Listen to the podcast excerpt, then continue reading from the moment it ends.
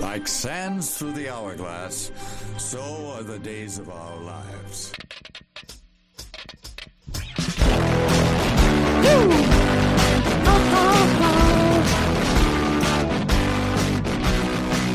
I'll take you for a ride from a garbage truck. All right, everyone, welcome to Weisscast. I am your host, Aaron Weiss, along with a guest co-host. Justin Moss, back again with a vengeance. It's so true. He's back with a vengeance. And uh, this week we are doing our new format, which we will do once a month, called the Top 10 List. And the reason we decided to do this is because it's more conducive for having guests as opposed to having them read through the articles and be prepared to talk. Um, it's just a little bit easier to do a top 10 list when having a guest.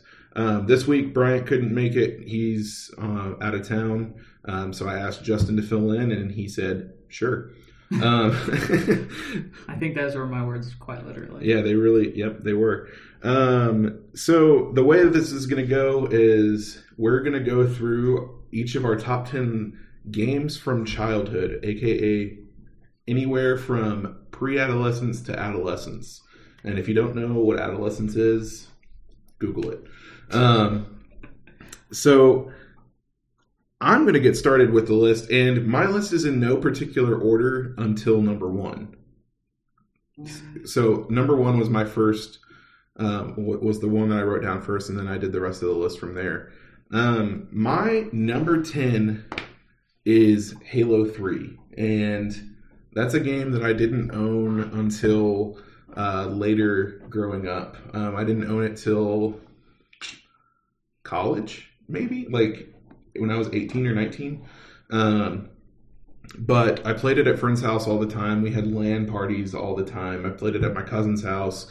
Uh, it was just so much fun, and I have a lot of fond memories, specifically with Halo 3.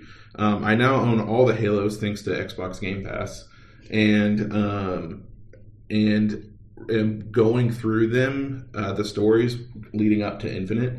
And so I'm just really excited to go through the stories because I haven't gone through them. I've just been playing multiplayer growing up. But that's my number 10. Uh, Justin, what's your number 10? Because I feel like our lists differ a lot. Yeah, so I didn't have a huge gaming influence when I was a kid. But I mean, like we had games, but the systems were always my dad's, and we weren't really allowed to play a lot. Um, but my number ten is a throwback to the Sega Dreamcast, Ooh. and it is a game called Hydro Thunder. It is a boat racing game. And I remember thinking the first time I turned that on and playing, this is the coolest thing I've ever done in my whole life. That's I've, awesome. I've always been enamored by uh, watercraft, and so being able to like sit in the living room and race boats was so cool. And I this is gonna really make me sound so dumb, but I remember when I discovered you could change the speed reading from miles per hour to kilometers per hour. I switched it to kilometers per hour, and I thought I was so cool because I thought, oh, oh, I'm going so much faster now. But as an adult, I now realize how dumb I was, and that I was actually going the same speed. I was just, you know, different measurements there. But yeah, so Hydro Thunder, I just remember that being such a cool experience for me when I was like not even 10 years old. I never played that, but I do remember I had a game on GameCube called Wave Race Blue Storm, Mm, which is a similar concept, but you're on wave runners. I think I had that. It was well. very fun. So that was a great, great first pick. Um, my second pick is from the Nintendo 64, and it's Mario Party 2. Um, for those that don't remember Mario Party 2, it's the one where Mario is wearing a cowboy hat on the cartridge. Um, my brother and I had it. Well, technically, the Nintendo 64 was his, um, but we played it a lot growing up, and I think we lost it when we moved from Illinois to Georgia, and then we just we could never find it. And then one day we were at Goodwill, and he found it randomly. Um, and it wasn't the exact same cartridge, obviously, but um, he found it again, and uh, I just have so many fond memories with Mario Party Two. Um, and to this day, uh, my friends and I still play Mario Party, and it's just it's a great time. If you've never played it, I highly recommend it.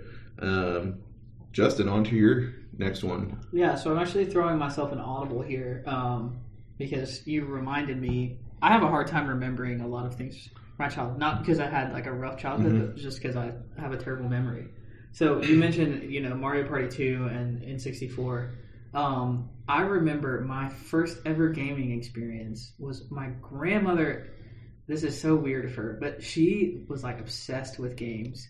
Huh. And she was born in the 40s, so like long before video games were a thing. But um, part of the reason why she first started liking my dad when he started dating her daughter was because he was into video games and he brought his Atari over and she thought it was the coolest thing. So like I can remember my parents telling us a story like when they broke up. She was like, "Linda, you need to go get back with Glenn because I want him to bring his his, his Atari back over here."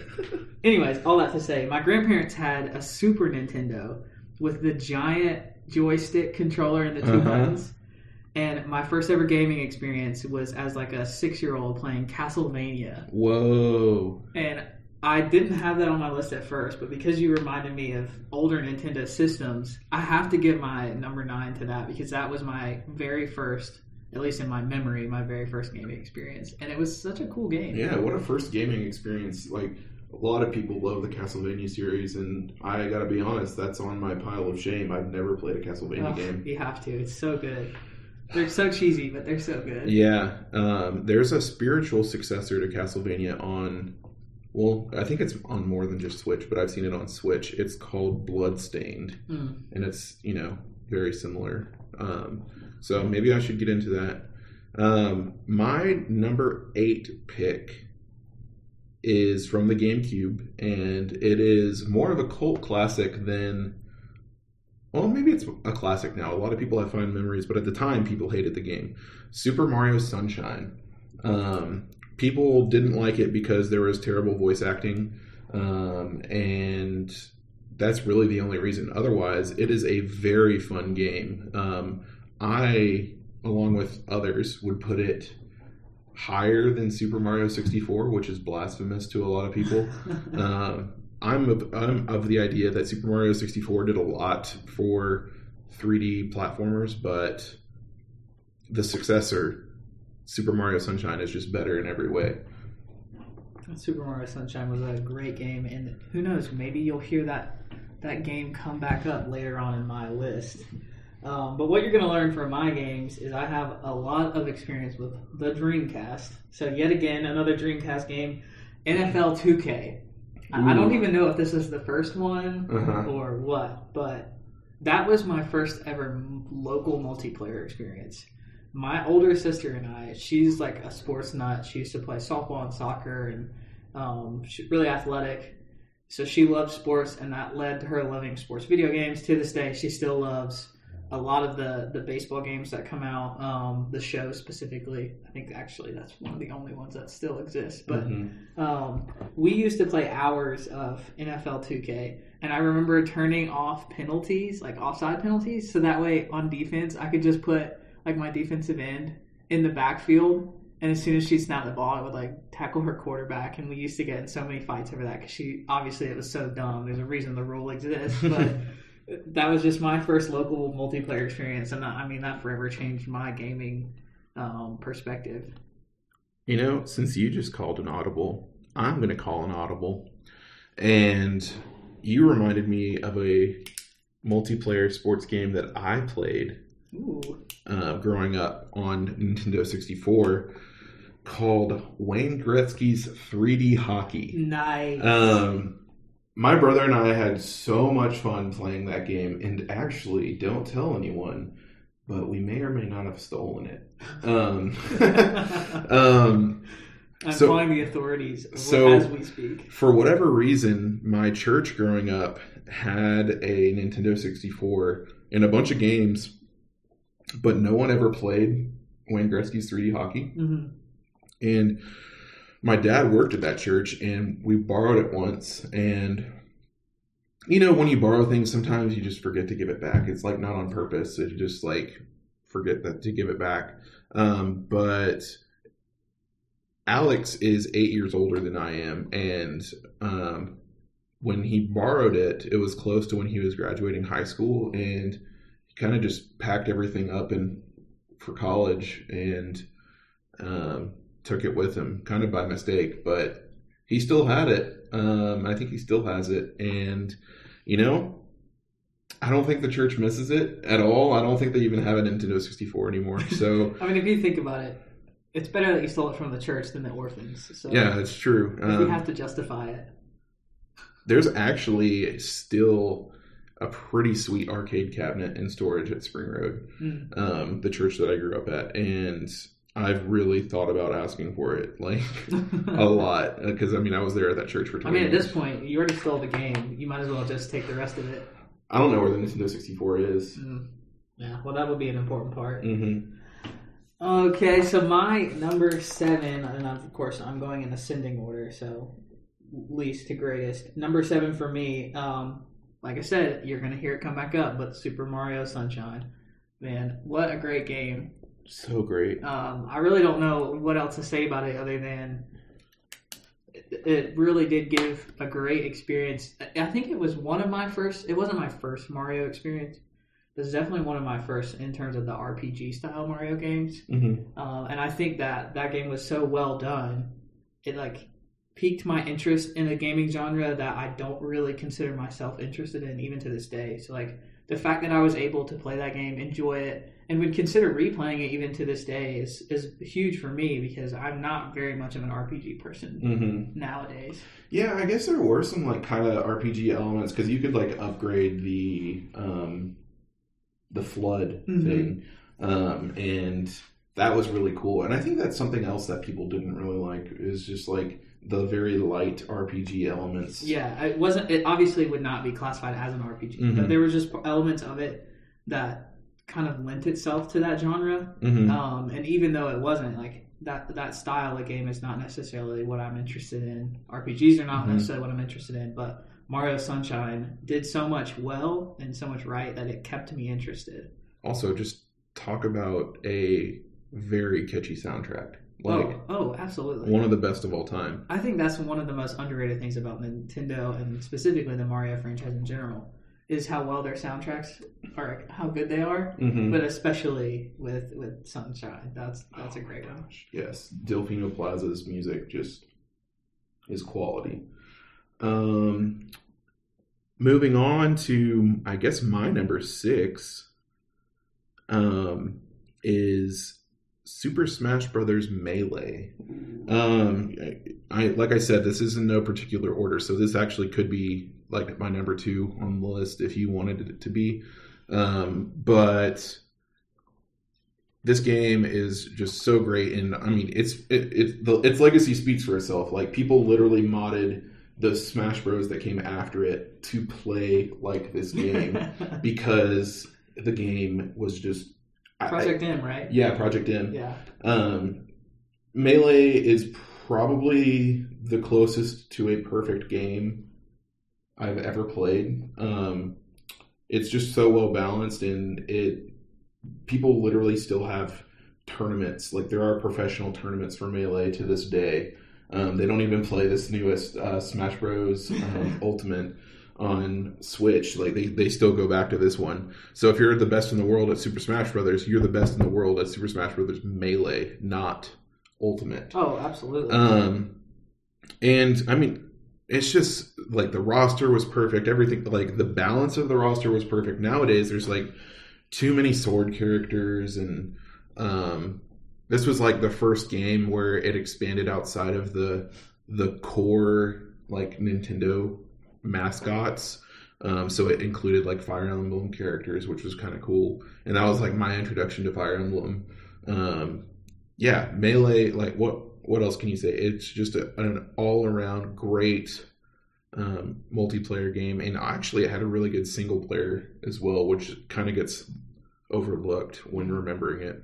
and I, I, like, kind of saddens me because I love Smash Bros. the franchise, but I didn't really get into Smash Bros. until college. Mhm. I had a GameCube growing up, but never, never had uh, a Smash Bros. game, and so just looking back, like the amount of time we spent in college playing Super Smash, you know, name the game we played it. Mhm. Um, I really wish it would have been a part of my childhood because I feel like it would have been such a, a foundational and like really important game for me because I love the series and like the franchise now. Um, but yeah, Melee is definitely my favorite of all of them. So good. Yeah. So, all right, my number six. Um, I almost forgot about this one, and then as I was like browsing to like fre- refresh my memory, I was like, man, that was such a great game and such an important game to me. Super Mario Strikers, Yes. a classic among classics. Definitely should be in every video game Hall of Fame there ever is, ever was, and ever will be. Um, but yeah, this game was huge. It was super fun, but also laid back enough that you could just kind of casually play, but still competitive enough when you played with your friends. It got heated. You know, like there was such a competitive element of it that you really could get super into the game if you wanted to. Um, but another thing was like this was my outside of the NFL game. This was my first sports experience and my first sports experience with soccer. And growing up um, in a like a smaller southern city in the U.S., soccer wasn't really a big part of the sports culture. But I loved soccer even from a young age. And so being able to play a video game that was soccer, but also that was like car- cartoony and fun and very outlandish, like obviously many of the things you can do almost everything you can do in super mario strikers is impossible Mhm. so it was just fun to like have that just relaxed element and yet still be able to see and like play soccer on screen was so cool for me Yeah, so I'm kind of like you were with Smash Bros. Um, when it comes to strikers. I didn't get introduced to strikers until college. Um, I didn't really have an interest in soccer until college, and so I liked the Mario sports games somewhat. Um, like I really enjoyed Mario Golf, particularly growing up, but never really found interest in strikers until um, I played it in college. And so I think personally, like Mario Strikers and its sequel, Strikers Charge, particularly Charge, are like the pinnacle, like the magnum opus of Mario sports games. Um, they're just so good. Um, and I, I just, what, what more can we say that hasn't already been said? It's just an incredible game, an incredible franchise. It's been too long dormant. yes Um, the series creators slash developers are kind of only on Luigi's Mansion right now, which kind of sucks. Um, I mean, the the Luigi's Mansion games are fun, but but i mean what better time for them to revisit that franchise? Because the switch might be the best console nintendo's ever had for a strikers game. Oh, for sure, you could you could do the awesome um, motion controls of the Wii one um, charged, or you could just play the GameCube style. yeah. It'd be so great. It's that literally the Hannah Montana of consoles. well said. Well said. Um, number five Number five. So this game, this game's a little out of left field, maybe. Um, but for those of you that grew up in the aughts, um, maybe not. Um, 007 Agent Under Fire. Hmm. This was one of my first um, FPS experiences growing up. I, I played GoldenEye a little bit. Um, I was I was really young when that came out, and uh, my brother had it, and I played it a little bit with him. Um, but once he moved to college, I really wanted another 007 game, and so um, I got Agent Under Fire and Nightfire. Both are great games, but I give the edge to Agent Under Fire because the multiplayer was just so outlandish. There was a grapple, there was a jetpack, you could do zero gravity. It was so cool. And my friends and I played it all the time. Like people would come over to my house so we could play on GameCube because it wasn't available on Xbox and or at least I don't think it was. And of course, PlayStation 2, you can only play two players. And so, um, GameCube, you could do four players, and I had four controllers. And so, people would come over and play Agent Under Fire, and it was just so much fun. Yeah, the 007 games are really fun. Unfortunately, my majority of my experience, which was is still pretty limited, was was GoldenEye. So I can't really speak much to your selection, but I can say what I have played with the 007 games. It was very fun. And they just kind of went downhill after after those games. Like They've come out with a couple of them. Uh, GoldenEye Reloaded was good. I, I mean, it makes sense though if you look at the trajectory of the 007 film series. I would say around that time, 007 kind of fell off in terms of its Yeah. public opinion. So the games were bound to fail as well. Also, Activision has the the license now, and I mean, Activision. Most of their um, developers are either actively working on Call of Duty or like support on Call of Duty. So they're they're just not pumping out games like they used to. Yeah, no, um, it, it's unfortunate, but so my number five, um, going with a GameCube game here was Star Wars Rogue Leader. Man, Ooh, this was such a cool game. I I have to admit I was terrible at it. Uh, I can remember being so frustrated that I couldn't beat. I think it might even have been the first level for years, trying to beat the first level where you have to destroy the Death Star. But man, this game graphically blew my mind. Like going back, you probably wouldn't be very impressed with it. But when you consider the hardware it was running on, the time it came out, like it was such a cool game. And someone who was obsessed with Star Wars at the time, like it was unique in that, you know, there was Star Wars Bounty Hunter that was on the GameCube. Um, was Old Republic out at the time? yes, Knights of the Old Republic um, came out in two thousand three, so around the same time as this. Yeah, so like there was the first like I don't know if you would consider them first person, but there were there was the the Star Wars games where you know you played as a character, Mhm. you know, running around, shoot 'em up kind of stuff, especially with um, Bounty Hunter. But this was such a cool experience because you were in the cockpit of an X-wing. And you know you're shooting down Tie fighters, and to me that was the coolest thing about Star Wars was like the space battles. Like, of course, Jedi's and the Force is all, and all that's cool, but like being in that cockpit, that was something that I could grasp because there's a potential that that could become real. And so I, I connected with that part of Star Wars the most. And so being able to play a video game that allowed me to take that role on myself was just awesome. You know, it's interesting. For as much as I love Star Wars, I don't have a Star Wars game on my list. Um, I owned both Rogue Leader and You almost said Rogue One, didn't you? no, I almost said Rogue Squadron. Um, Rogue Squadron was the first one. Rogue Leader was like the follow up, and then there was a third one. I owned the second and third one on GameCube. I just I don't think I I think because I sucked at them, I didn't play them as much. Um, I do like Bounty Hunter a lot. I don't know why I didn't, but I don't know if eh, I don't know if that would would have cracked the top ten though. Mm. The one that would have cracked the top ten if I had actually played it in childhood is Knights of the Old Republic, but I didn't play that until like I was like twenty or something. But yeah, it was that. That's a great choice. Um, my number four is not necessarily out of left field, but it's a game that a lot of people don't like, um, and that is the Legend. Wii Fit? Yes, yes, it's actually Wii Fit. No, it's Legend of Zelda: Skyward Sword.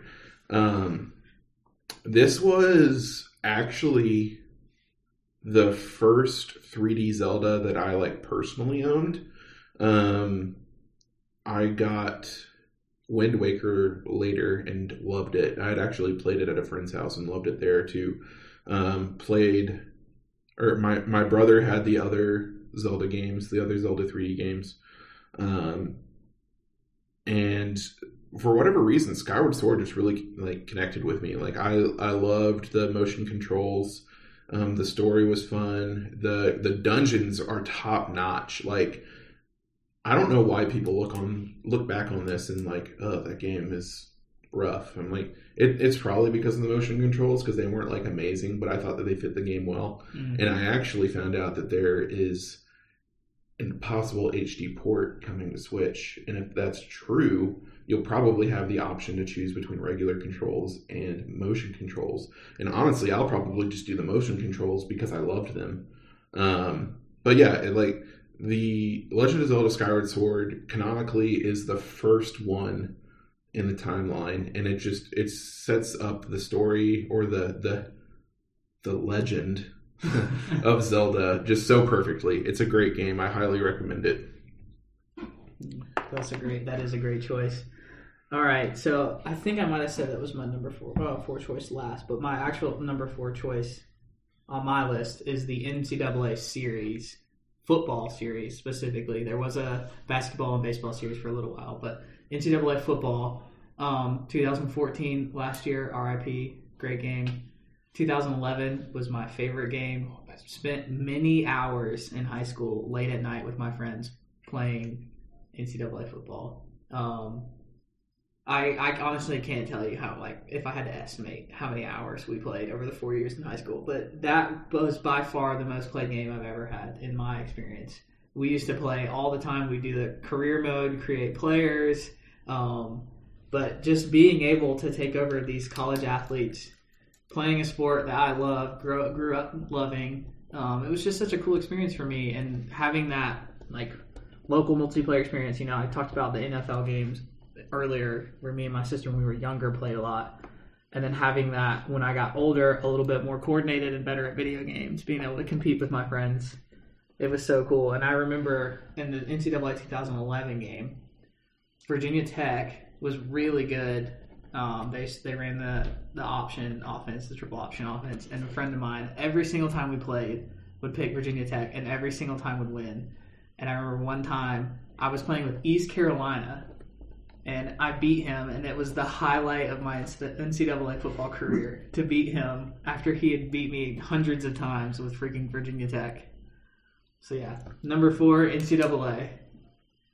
Those are those really are great games. Um, I have a lot of fond memories with 07 um, on the specifically on the original Xbox. Uh, so kind of fun story real quick. When I was in middle school, um, we would go to this uh, weekend retreat in Georgia called uh, Deeper Life. Like my my youth group would go, and there was this like scavenger hunt race thing, and my team won.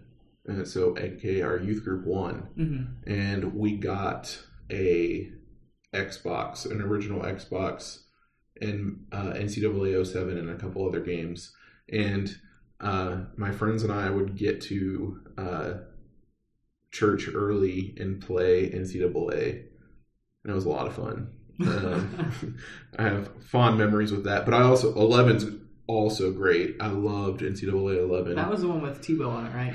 Yeah, but I didn't know this, but apparently you could always print off like alternate covers for your favorite team. Yeah. Um, so one of my friends in high school would always print off like he was a huge Clemson fan, probably still is. I haven't talked to him in a while, but uh, he would always print off like Clemson one, and that's really cool. That's like a very unique feature that I don't think you can even do on Madden. Yeah, Um, I think FIFA still does that, but they offer like you can't print off the Mhm. different covers. You can just find they do like three or four different covers, but obviously they have one that's the most prevalent, and then Mhm. the other three are rare. But yeah, that is such a unique feature. that's just so cool. Like I really like this team, so I'm gonna print off this and have a player from it. Yeah. Well, it made it made outside of just like people who collect video games or collect um like the boxes or whatever that the game comes in, it creates a customizable and personalizable piece for everybody. You know, it's Mhm. not you don't have to go pay extra for you know with like DVDs. I know you like to collect the metal hmm um, DVD cases. So instead of having to pay extra for it, it's just something you go online, print it out, fits in perfect, and then it just it gives you something extra to show your friends, like, hey, this is who I support. Let's play this game. Yeah, and you've always been able to choose your favorite team like within the game, and mm-hmm. just being able to represent that on the cover is really cool. Also, sometimes even still to this day, if you buy a physical copy, those those paper covers will tear a little bit, and so like just knowing that you can get a replacement cover for that super easily is really cool. Yeah. All right. So give us your number three or your number seven, number two. That's not in a particular order. this is we are in the top three now, people, and this is my favorite Mario Kart game of all time, Mario Kart Double Dash. Ooh, good one. And friends, I have a legitimately sad story about Mario Kart Double Dash that I've only shared one other place um, with one other person, and you are about to hear it. I am about to air my well, it's not necessarily dirty laundry. It's just just a legitimately sad story. So um, grab your Kleenex, get a pint of ice cream. Um, it's story time, people. So picture this: I was in high school, and I was still rocking my GameCube. This was before I got an Xbox 360 um, or a PlayStation uh, 3, and I loved loved my GameCube. Um, one of my best friends also had a GameCube, and there was this game that came out for the GameCube, PlayStation, and Xbox called Gun, um, which is kind of a spiritual prequel to Red Dead Redemption. And Red Dead Redemption was about to come out on Xbox, and I really I wanted to play it, but I knew I didn't have an Xbox, so I asked my friend if I could if we could trade games. Um, so for whatever reason, I decided to give up Mario Kart, and he gave me Gun, which was a terrible trade, just terrible. Because if you look at the worth right now, Mario Kart Double Dash is probably like thirty bucks still, and Gun is like five. Um, but decided to do it. Loved the game. Loved Gun. It was a lot of fun. Anyways, um, so it was like like we were talking about earlier. Was like one of those things where you like trade and just like kind of forget about it a little bit, and never really asked for it back slash exchanged. Um, and while I was uh, doing my study abroad in college, very tragically, my friend passed away. And so I still think to this day of like, there's no way that the Mario Kart game is not in his house. there's no way that it's not. And I just don't know how to ask for it. Like I don't know, like I don't know what the protocol is on that. Yeah. And so like it's one of those things where I really want it but don't want to pay $30 to get it again.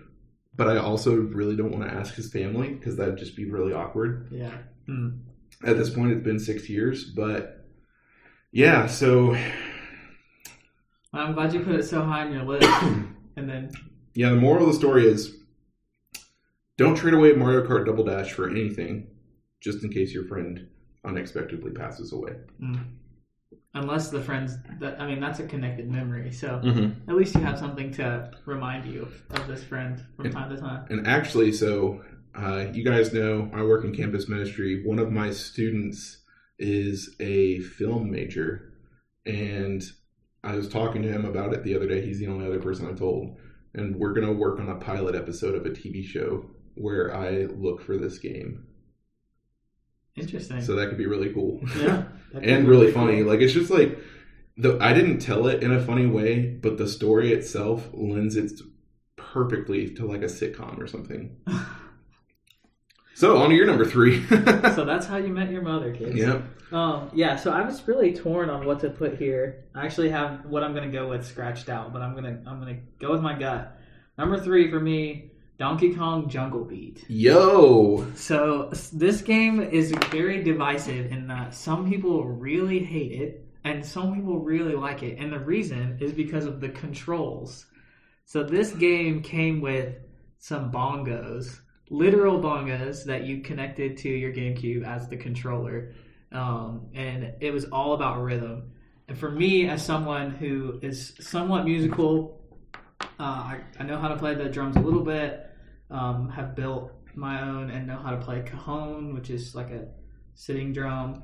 Um, so it was just really cool for me to like take that part of my life that I was interested in and then convert that to video games, which is something I'm like definitely interested in. I love video games to this day. Still play tons of video games. So like being able to translate that to a screen and like compete with you know computer AI because of my like my rhythm skills were the thing that separated me from being terrible and good. It's just so cool. And I think the uniqueness of the controls actually made it more valuable for me.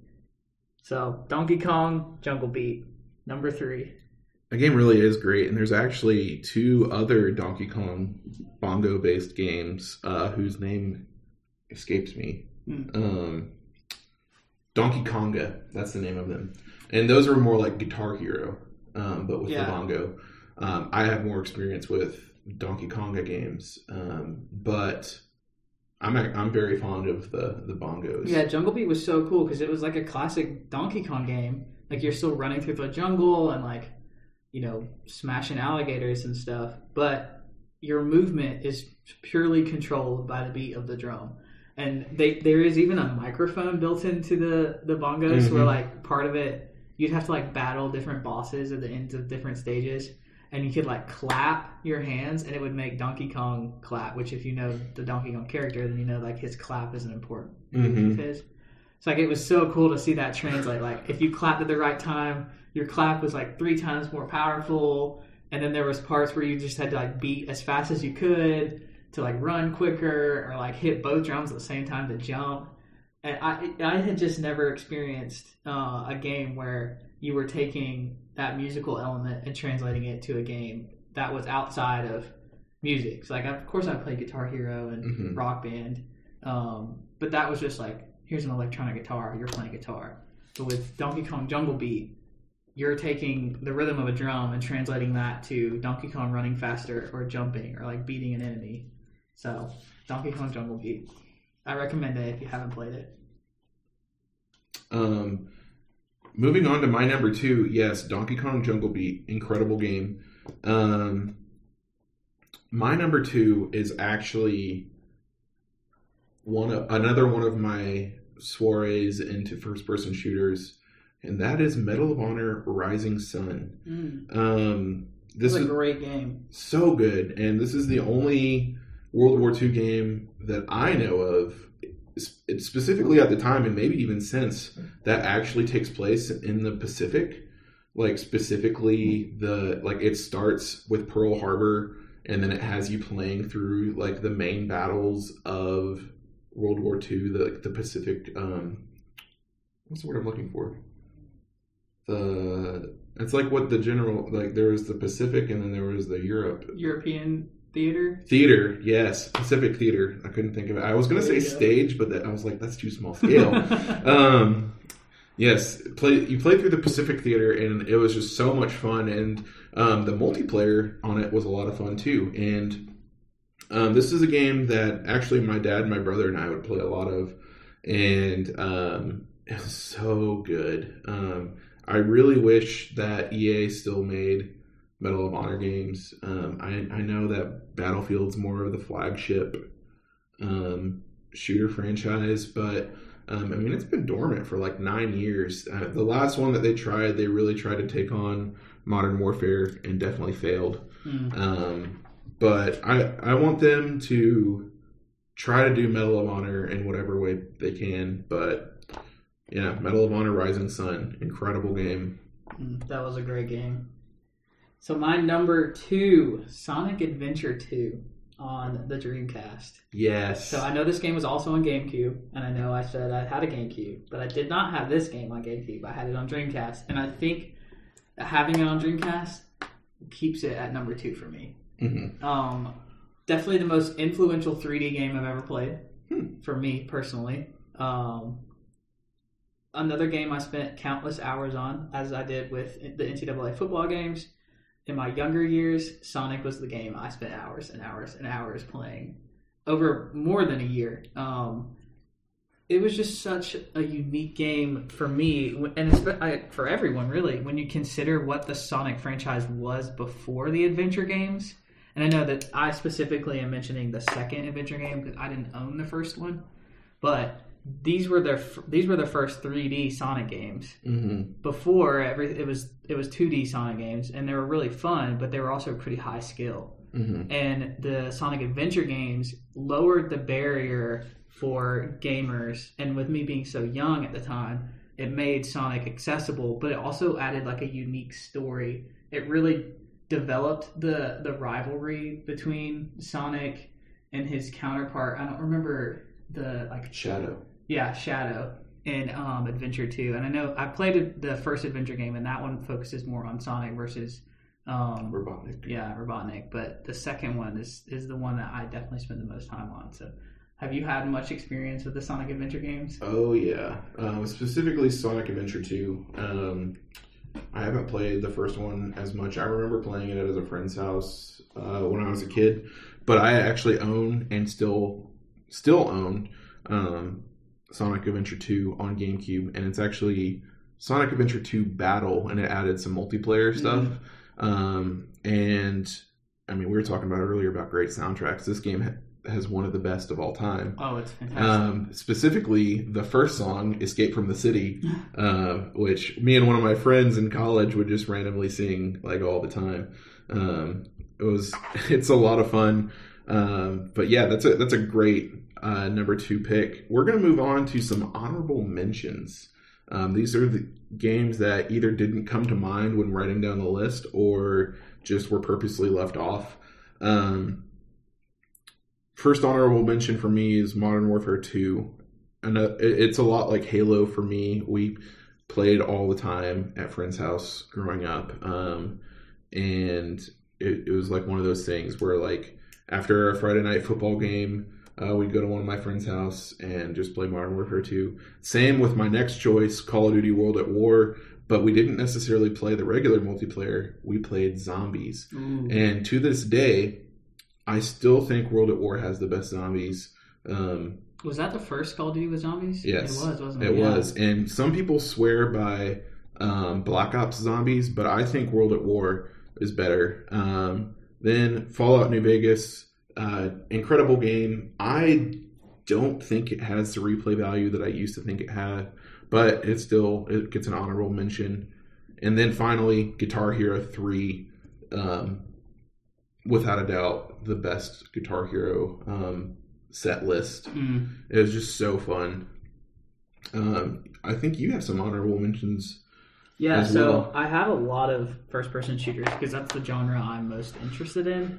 Um, so the original Call of Duty on PlayStation 2, Hmm. I used to, I remember like wanting to go to my friend's house just so I could play. Because I never had a PlayStation until, I had a PlayStation 3, but not until my junior year of high school.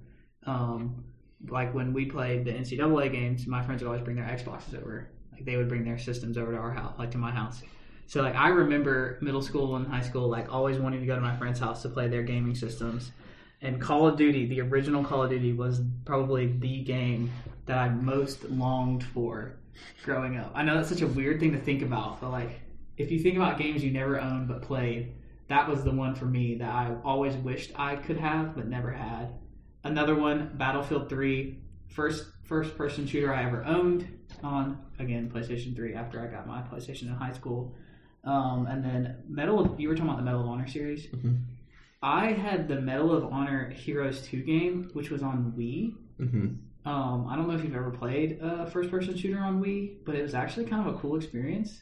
That they had this like gun that you could put the Mhm. controller in, um, and like the little joystick thing was on the back, so like you moved around with that and you aimed at the screen, and that was so cool to me because it was like everything that was great about Duck Hunt, but in a modern gaming system. Yeah. you know, and it was actually accurate and fast-paced and like super cool. Uh, and then my final one is a very recent game, and I think it'll be meaningful for you as well. But last honorable mention: Speedrunners. yes. We, the two of us, along with two of our other friends, have spent a lot of time playing this game. Very simple game. I guess you'd call it it would be a 2D game. It's not a Mhm. three dimensional game, but um, it's a modern game. It's out now on I think all major systems and Yeah. PC.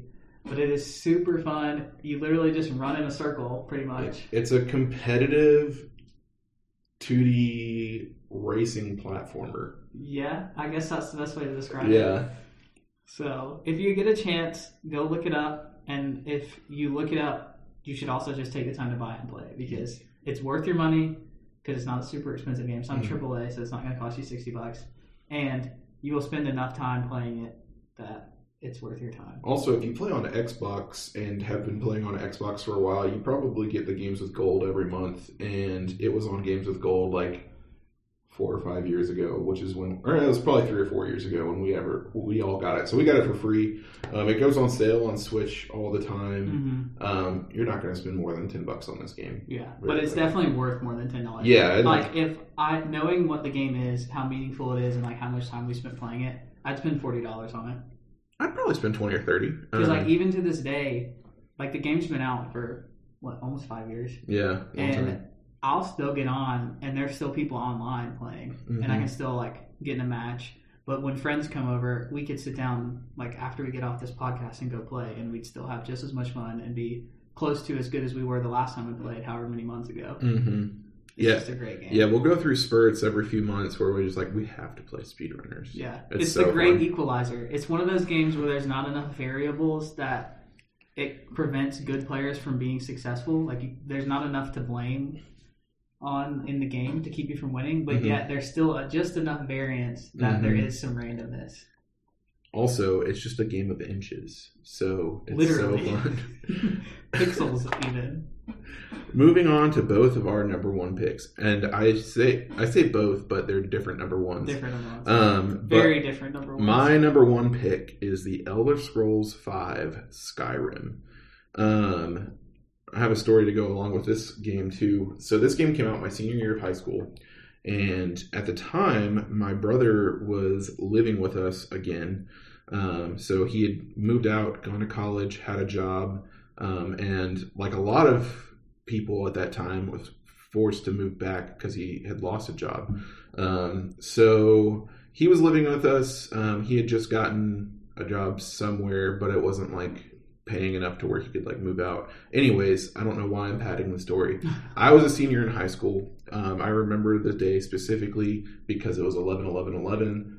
November 11th, 2011, Skyrim came out. I had pre ordered it months before at GameStop, just like you could in the old times um, or the before times. And um, was very excited. I paid it off months before um, because you could, if you remember, you could just put five dollars down and pre-order a game.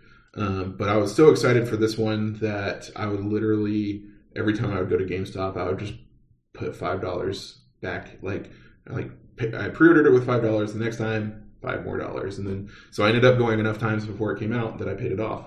Um, anyways, it came out and it came out the exact same day as the Metal Gear Solid HD collection, which is a game that he was very um, interested in. Mhm. And so um, he had the day off, and I was in school. It was a Friday. I convinced him some. Well, I didn't have to convince him because he was going to get the game anyways. But I convinced him to go to GameStop to get his game and pick up my pre-order. Um, and he did. And he texted me. I, I remember very vividly at like 1.30 p.m. that he was home and he had the games. And for the next 30 minutes of whatever class I was in, that's all I could think about. And then I had one more class after that before I could go home. And it turns out in that next class, I had a substitute teacher unexpectedly because my regular teacher had gone home with a migraine. And so I was just like, we're not doing anything. I was just sitting there. I was literally watching the clock. And like 15 minutes in the class, um, I got up and asked the substitute teacher, I was like, hey, I'm just going to throw this out there. I have a brand new game waiting on me at home, and we're not doing anything. Can I please just go? And she let me go. Wow. Um, so I got to leave school like 40 minutes early and went home, got to play Skyrim before all of my friends. Um, and it was awesome. I've never played a video game that much in the first weekend until then and since then. That first weekend, I'm ashamed to say that I put 40 hours on Skyrim. I beat the story. I beat a lot. Are we saying like the weekend being when you got home Friday to when you went to school Monday, or Yes. like just like okay, yes. that's more reasonable, but still, forty hours is a lot of time. And then I didn't play that game again until the following February. So, but all total, I bought that game on pretty much every system I've had since then. Um, and combined, I probably have three or four hundred hours across all systems. yeah. Um, and yeah, it's an incredible game. Do you play the same way on each system, or do you try and take unique paths? I really try to take unique paths, and then I end up playing the same way. yeah, you Uh, just you just I mean it's like your personality. You know? Yeah, With- exactly. With those kinds of games, you always go back to what you know best. but Skyrim, one of my favorite games of all time. It's always going to come up in my top three or four games of all time. Um, but Justin, what's what's your number one from childhood? Yeah, so you actually mentioned it way earlier, um, but my all-time number one video game from childhood is Star Wars Bounty Hunter. It was, yeah, it was my first foray into a shooter. It wasn't. I don't. You can't really classify it as a first-person shooter because it wasn't first. Yeah, it was a third person. third person shooter. But it was my first shooter. Um, it was right in the middle of like my falling in love with the Star Wars series. It was I, I don't know. There's just so much about that game that I could spend hours talking about what made it so cool and what made me fall in love with it. But all I can say is if you can find a way to get your hands on a copy of the game and a GameCube, play it because it's incredible. I know why it might not be in your top ten, but it is such a cool game and such a unique game that the fact that they even considered taking the bounty part, the bounty hunter part out of Star Wars and saying let's turn this into a dedicated video game is so cool to Mhm. me. I, I do agree. It really is a great game. I didn't spend that kind of time with it like you Mhm. did. Um, and I also kind of got it uh, probably in the ninth or tenth grade, so like later. Mhm. Um, so I'm sure if I had gotten it when you did in childhood, I would have probably had the same love for it, and I probably would have cracked the top ten. Yeah. Um, but folks, that Well, actually, really quick, I just remembered a game that I didn't mention in my honorable mentions, but I want to mention for one very specific reason. The game is Spider Man 2 from GameCube. I mean, it was on a lot of systems, but my experience was Spider Man 2 on GameCube.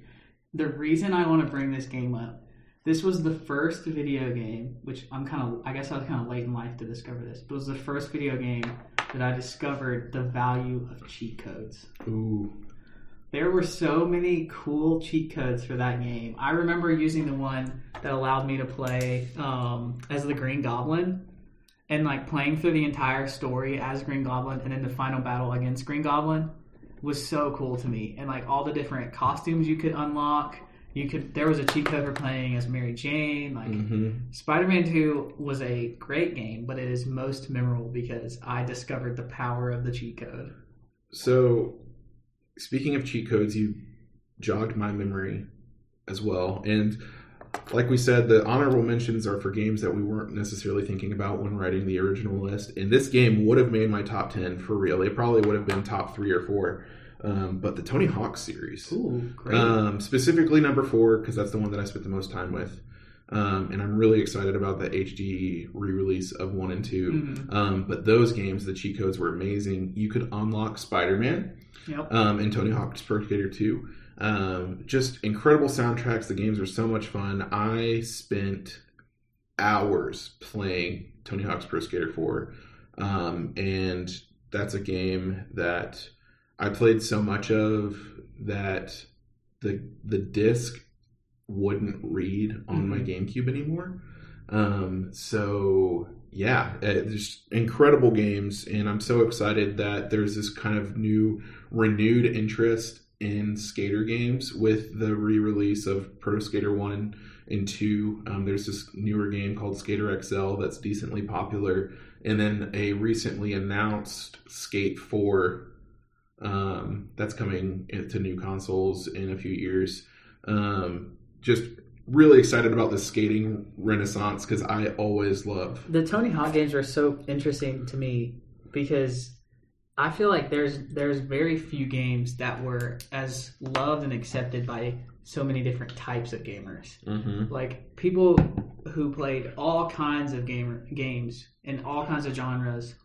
It seemed like every single one of them had still spent time and enjoyed the time they spent on the Tony Hawk games. Mm-hmm. And it's so interesting to me because like the skate scene outside of video games and you know the real life skate Mhm. scene is so unique. Uh, it's a very independent scene and it's not huge. I mean, it used there was a there was a period there in the 2000s where it was like a big deal, but like it's still a pretty small Yeah. group of the population. But yet the skate games and specifically Tony Hawk games were almost ubiquitous ubiquitous with like all gaming. Yeah, there was like a 15 year period from like the late 80s to the very early 2000s where skating was just huge, Mm-hmm. um, real skating, and that was the height of the Tony Hawk series. Mm-hmm. Um, and then after American Wasteland, the series kind of fell off. A lot of people hated Downhill Jam. I really liked it. um, but yeah, they they kind of just had miss after miss and eventually stopped making them. Um, but can't recommend them enough, guys. We are almost at an hour. So we are going to cut it off here. I am your host, Aaron Weiss. You can find Weisscast on podcast services around the globe. And um, you can find me on Twitter and Instagram at the Weiss is Right. If you have any suggestions for your favorite games that you might want to be read next week, email info at weisscast.com or feedback at Weiss. It's feedback at weisscast.com. Email that. Don't email info. That won't go anywhere. um, Justin, where can they find you? Yeah, so you can find me um, in the A, as Katie, my wife, likes to say. Uh, we recently moved back to the Atlanta area, but I'm not going to tell you specifically where because I don't want you coming to my house. But no, you can find me on Instagram um, at moss underscore mania. You can find me on Twitter at read underscore revolution. Uh, and then you can find me in the phone book if you can figure out what my last name is, which will be pretty easy if you go to one of those social media sites. so, yeah, look me up. And that's all we have, folks. I'm going to send you out with a song that I haven't picked yet, but you'll hear it when I do. So until next time, peace out.